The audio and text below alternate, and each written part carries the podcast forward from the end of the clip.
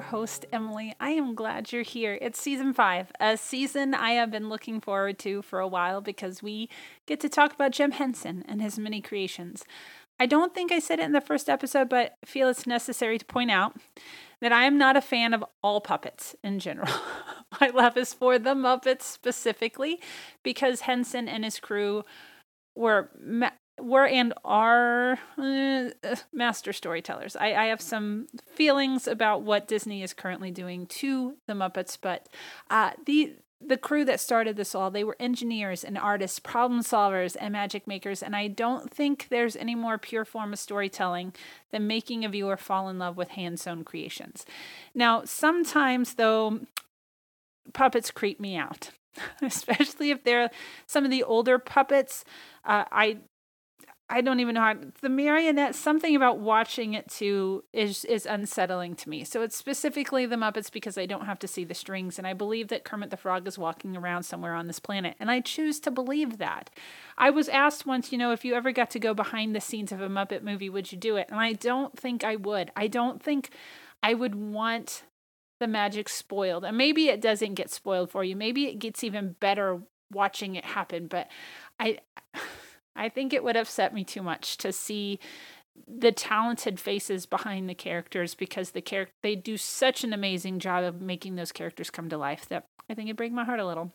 One thing I did want to talk about though is uh, a lot of people know about my love of the Muppets, which makes me so very happy and it has brought a few kind of random gift items into my life because they have seen it or are about to give something away and they they thought of me, which I love. My friend Anna, who I work with, she is an amazing cataloger at the library. Uh, she had in her possession kind it was a jack in the box but it was kermit and she was going to get rid of it it was it's in great condition it was in the original box she was going to get rid of it and she's like no maybe emily will let it so she brought it. I was like, yeah, I want it. And so now it sits on my shelf, and it's been a fun thing to pull out, especially as my nephews were really little and they got a kick out of that.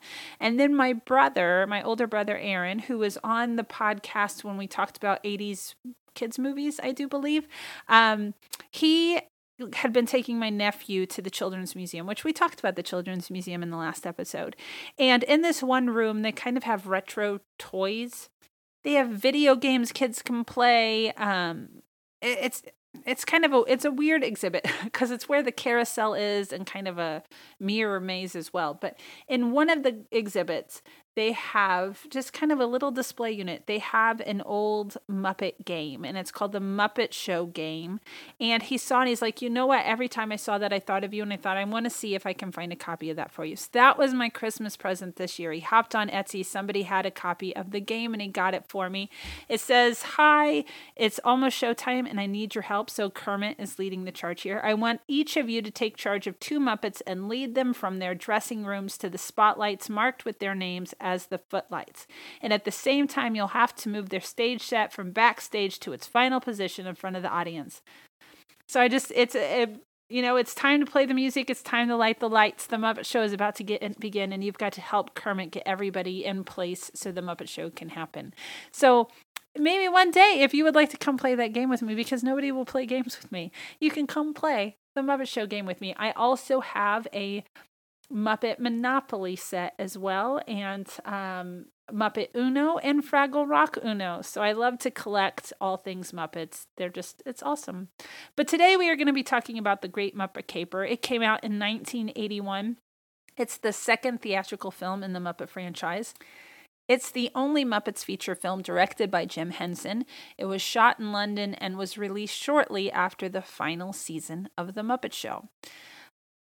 This is not my favorite of all of the Muppet movies. It's probably the one I've seen the least amount of times, followed by a movie we're going to be talking about next week, Muppet Treasure Island, which I know a lot of the people in my life that is one of their favorites and I love it too, mostly because of Tim Curry, but this and the Muppet Treasure Island, they I I kind of go back to my favorites all the time. I go back to the Muppet movie and I go back to Muppets Take Manhattan and the new The Muppets that has Jason Segel. Oh, ah, just Chef's Kiss is wonderful.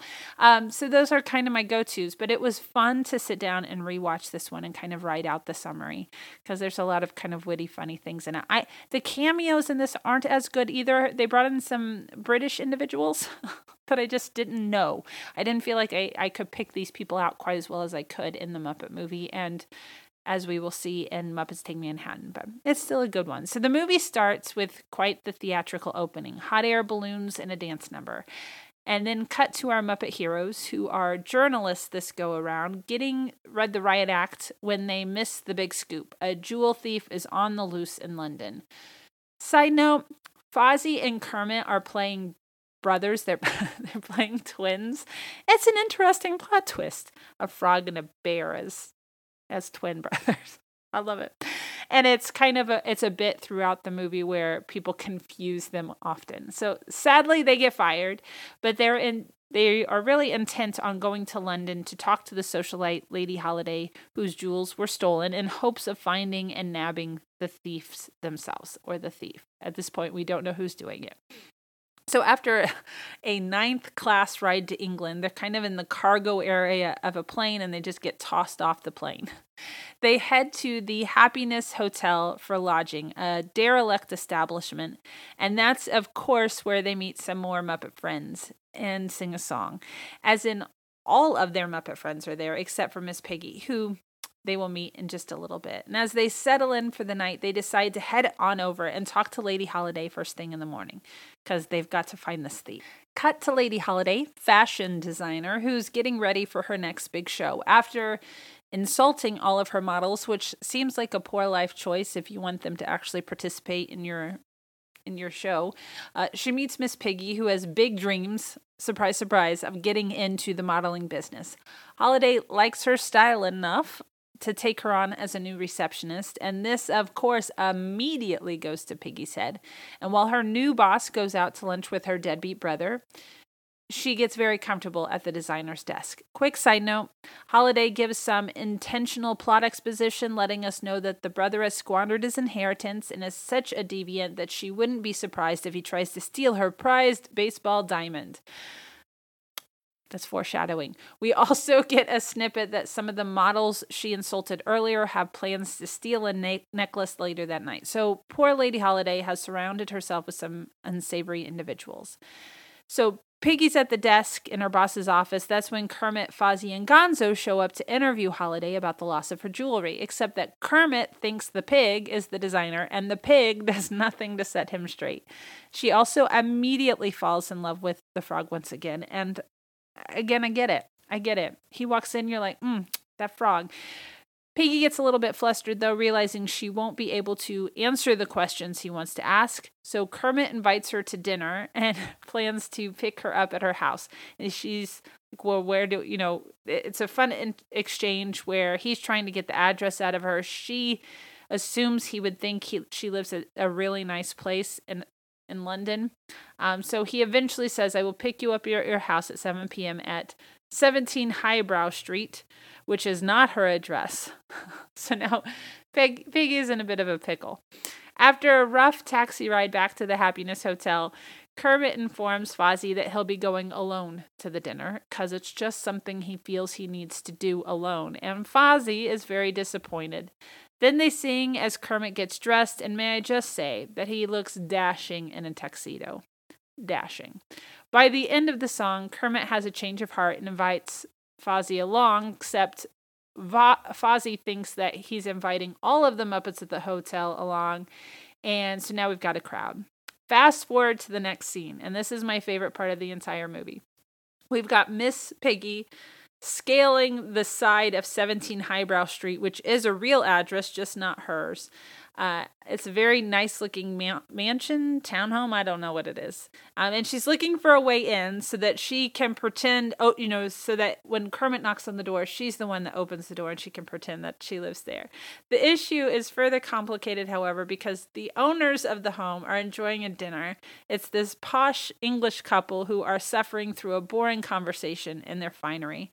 It's one of those, you know, They've got enough money that they think they need to wear suits and dresses to dinner in their own home. Except that the man of the house is John Cleese. oh, which is probably the most perfect cameo ever. Uh, that's not true. Joan Rivers and Muppet Takes Man- Take Manhattan is pretty fantastic too, but we'll get to her next week. So Cleese sees the pig scale the house, makes a comment to his wife, but they just don't seem too concerned. They kind of keep going going with their conversation. Piggy eventually gets into the house. Kermit knocks and then asks for a tour of the house that and that's when things get really interesting. He's like, I've never been into a fine English home. Will you show me around? And so Cleese starts to chase them around. He realizes now that there are people in his home. He starts to chase them around.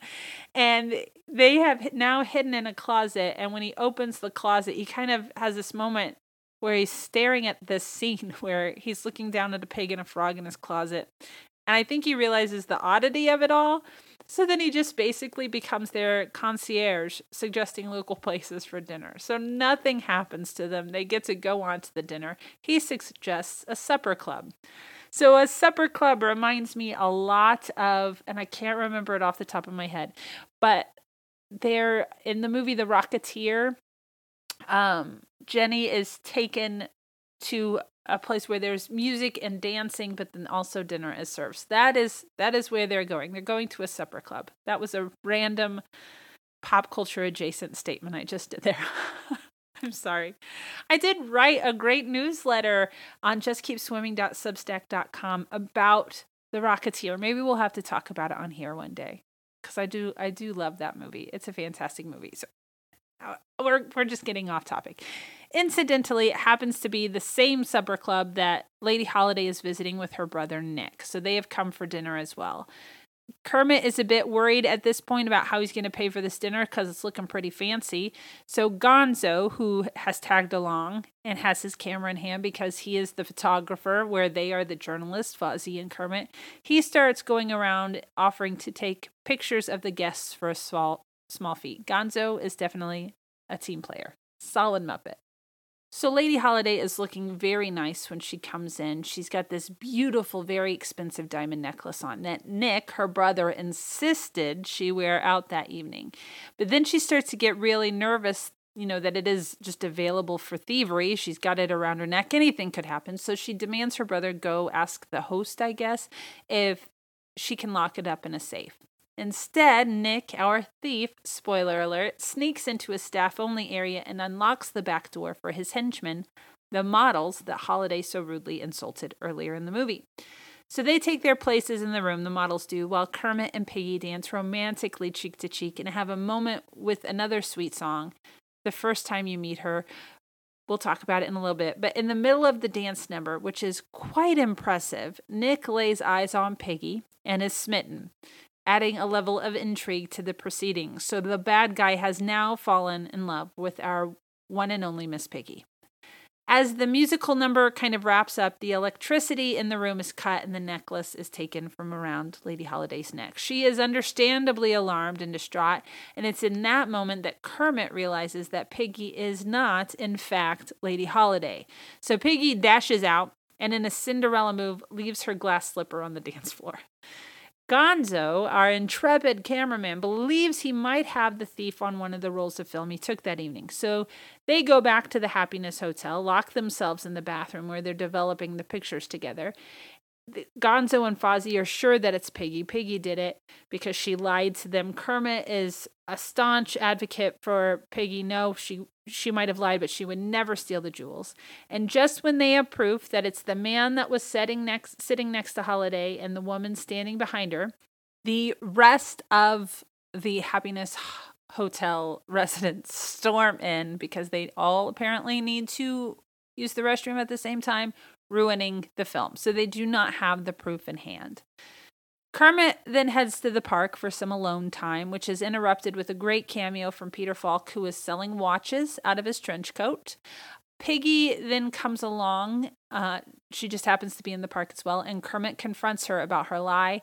They get into a bit of a tiff, break the fourth wall when Kermit then criticizes Piggy for overacting. And finally, they go for a bike ride that will just leave you in complete awe of the artistry and magic of the Muppeteers. Nowadays, they just CGI everything, and some of that magic, like I said, is just gone. But to know that this scene exists in the way that it was made makes my heart just so happy because at one then all of the muppets show up and they're all riding a bike together and we'll talk a little bit in just a minute about how that scene was created but cut to backstage of lady holiday's fashion show same day, next day, I'm not sure. Nick is there and runs into Piggy, and he asks her out on a date. She turns him down because she's in love with the frog, and Nick is heartbroken. When she goes off to get to work with the show, there's a moment when Nick and his model henchman reveal their plan. Despite Nick's affection for Miss Piggy, the plan is to plant the jewelry on the pig so that she takes the fall since the cops are breathing down their necks. Now it's time for the fashion show. And the fashion and the fashion show, and I, I'm I think I'm gonna use air quotes. You can't see that, dear listener, but I'm using air quotes for fashion. Uh it it just it's not great. I know it was they it's from the 80s, so it's not going to be the best thing in the world, but even when I see clips of fashion shows today, I never really like what is being shown on the stage. So I don't think I quite understand fashion, which is, you know, if you take a look at me, it'd be of no surprise. But Piggy is looking longingly at the stage. That's where she wants to be. Then she hears a cry backstage. One of the thieving models takes a fake spill, and Nick insists that Piggy go on for her, which she does because our pig loves attention. So she walks on stage in a outfit. and the crowd goes wild in her imagination. Cut to a piggy fantasy sequence where she is the star of a synchronized swimming show. Yep, I said that. You heard that correctly. Piggy diving into the pool might be one of the greatest cinematic moments of all time. It, it's hilarious because it's like a side dive. All of the girls behind her have have already, you know, taken their dive in sync with everything, and then Piggy just like it's just a fling into the water. Ah, oh, so good. Uh, and yes, they legit have a Muppet performing a synchronized swimming routine. There is this moment, though, where there is a human in a Miss Piggy outfit who takes the final dive into the pool at that point. That is terrifying. I don't love that. You'll also see uh, a live action Piggy in The Muppets Take Manhattan, which is a little scary too, but we'll talk about that later. But then we find out that during this fantasy scene, as she has been daydreaming, Piggy has actually fallen into a real fountain near the stage during her hallucination. And as the crowd kind of surrounds her to make sure she's okay, they find the jewelry, minus the diamonds, in her coat pocket, and she's carted away by the police. While she is loudly accusing Nick of being nefarious. He's the one that did all this. Backstage, Gonzo, who's standing under a table, hears Nick and the models laughing that they plan to steal the baseball diamond in a few days from the Mallory Gallery, which apparently is a, a museum of some sorts. The rest of the Muppets, back at the Happiness Hotel, agree to help Kermit clear Piggy's name and stop the thieves. They don't agree right away, but Kermit and Fozzie, you know, turn the tides, and so everybody's going to help. Kermit then goes to visit Piggy in jail so that she knows they have a plan and aren't leaving her there to rot. She confesses her love for him and they kiss through some fencing. It's a very noisy kiss as kisses go. So the night of the planned theft then arrives. Piggy breaks out of jail because you can't keep her anywhere by bending the cell bars as only Piggy can, and everyone converges on the Mallory gallery in one way or another. The thieves loudly and unsubtly scale the wall. How they were caught, ca- not count, not caught. My goodness, words are hard. I don't fully understand. Piggy rides out of the jail by hanging onto the back of a service vehicle and then steals a car.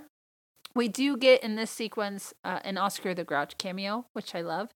And then Animal chews through the gates, getting the Muppets onto the gallery grounds before Kermit and Fozzie then trick a guard into believing that he ordered pizza.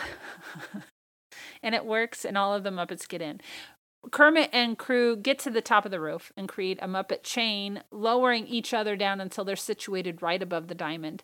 And just after the thieves get the large jewel in hand, the Muppets pounce. It's chaos. There's quite the struggle, but at the final hour, when Kermit is now a hostage, Piggy, who's at one point managed to fortuitously get her hooves on a motorcycle, breaks through the window and stops the thieves. And that's basically the end. They do end up going back home and getting thrown off a plane again, but for all intents and purposes, the movie is over at that point. So, a few interesting tidbits about the movie. The bike riding sequence was accomplished by using a combination of radio controlled bikes, marionette rigging, and in some cases, attaching several bikes together with rods so they could stand upright on their own.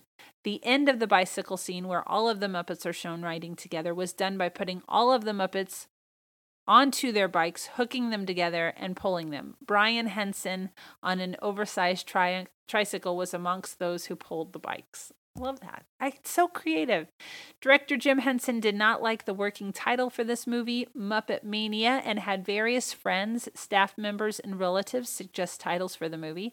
Some of the more interesting titles included The Rocky Muppet Picture Show and A Froggy Day in London, which I kind of like that one. The winning title was suggested by 19 year old Lisa Henson, who came up with The Great Muppet Capade, but also included several alternative choices of words, including escapade and caper in her submission. So Lisa Henson was the one that eventually named the movie.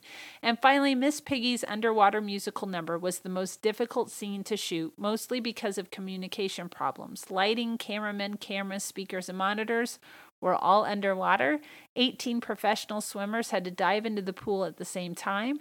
And in the June 1981 issue of the children's magazine Dynamite, producer Frank Oz said the water ballet, ballet scene with Miss Piggy was really wonderful. I was under the water for a week. I had three days of scuba training, and then I went down. I went. Having them swim for the first time really was exciting. I love that. I love how excited they get about, fig- like I said, problem solvers, figuring this stuff out.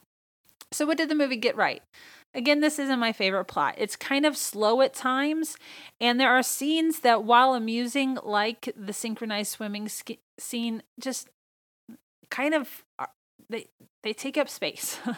and the whole catching the thief trope takes a back seat because it happens independently of the Muppets. But it's still a lot of fun to rewatch, and you should do that. So, this one has seven songs that we are going to talk about. So, just like last time, we are going to go down the list from number seven to number one of which are my favorites. Number seven is going to go to Piggy's Fantasy. It's a voiceover work during Piggy's swimming fantasy scene. It's all right. I, Kermit does sing a little bit, um, but it's not one of my favorites. Number six goes to Nightlife. While yes, it's Dr. Teeth singing as the Muppet crowd goes to pick up Piggy for the supper club, it's just not as snappy of a tune as their song in the Muppet movie. Number five is going to Couldn't We Ride, the bicycle scene. I don't love the song as much as actually watching them ride their bikes. It's a slower song uh, and does go really well with the scene, but it's not as catchy, and I don't often sing along with it. Number four, Hey a Movie. it's a great intro. It does nothing for the plot. So this is right at the beginning of the movie, the song that is being sung. Uh, it does offer some brief exp- exposition by Kermit. We find out that he is a journalist, and that's basically it. It's just there really to literally kick off the movie, breaking the fourth wall, the excitement of the Muppets starring in another feature film. Number three, I'm giving to Steppin' Out with a Star. Not only do you get Kermit singing, but you also get a getting ready montage that is absolutely charming. So he is getting ready for his date with Piggy at the supper club. You also get to see a frog in boxer shorts. What, ladies? I know. Number two goes to Happiness Hotel. Welcome home to the Happiness Hotel, where you get to meet all of the Muppets and you get to kind of see a family being built. And I, I love that. And number one goes to the first time it happens Kermit and Piggy's ditty while they're dancing at the supper club that turns into quite the impressive Fred Astaire esque dance number. I am a sucker when they sing together. Those two, Piggy and Kermit. My all time favorite Muppet song is still coming in a future episode, but this is very similar to that. But that is it for today. Thank you so much for listening. Make sure to tune in next week where we're going to talk about the Muppets Take Manhattan and Muppet Treasure Island think I just really appreciate you being here and being a part of this. If you haven't already, I hope you subscribe so that we can keep going on this journey together and every new episode just magically appears in your favorite podcast app. If you've got the time, it would be awesome. awesome if you could rate and review so that other individuals just like you who like random conversations about pop culture with someone who doesn't really know what they're talking about. Well, those people, those people we may know or may not know, they can join in on the fun as well. Or if you want to share the podcast, that would be awesome too. You can follow me on Instagram and Twitter at, at GnomeGirlM and on Facebook as A Bit of Fun with Emily. Go have yourself a bit of fun today, and I will see you next time.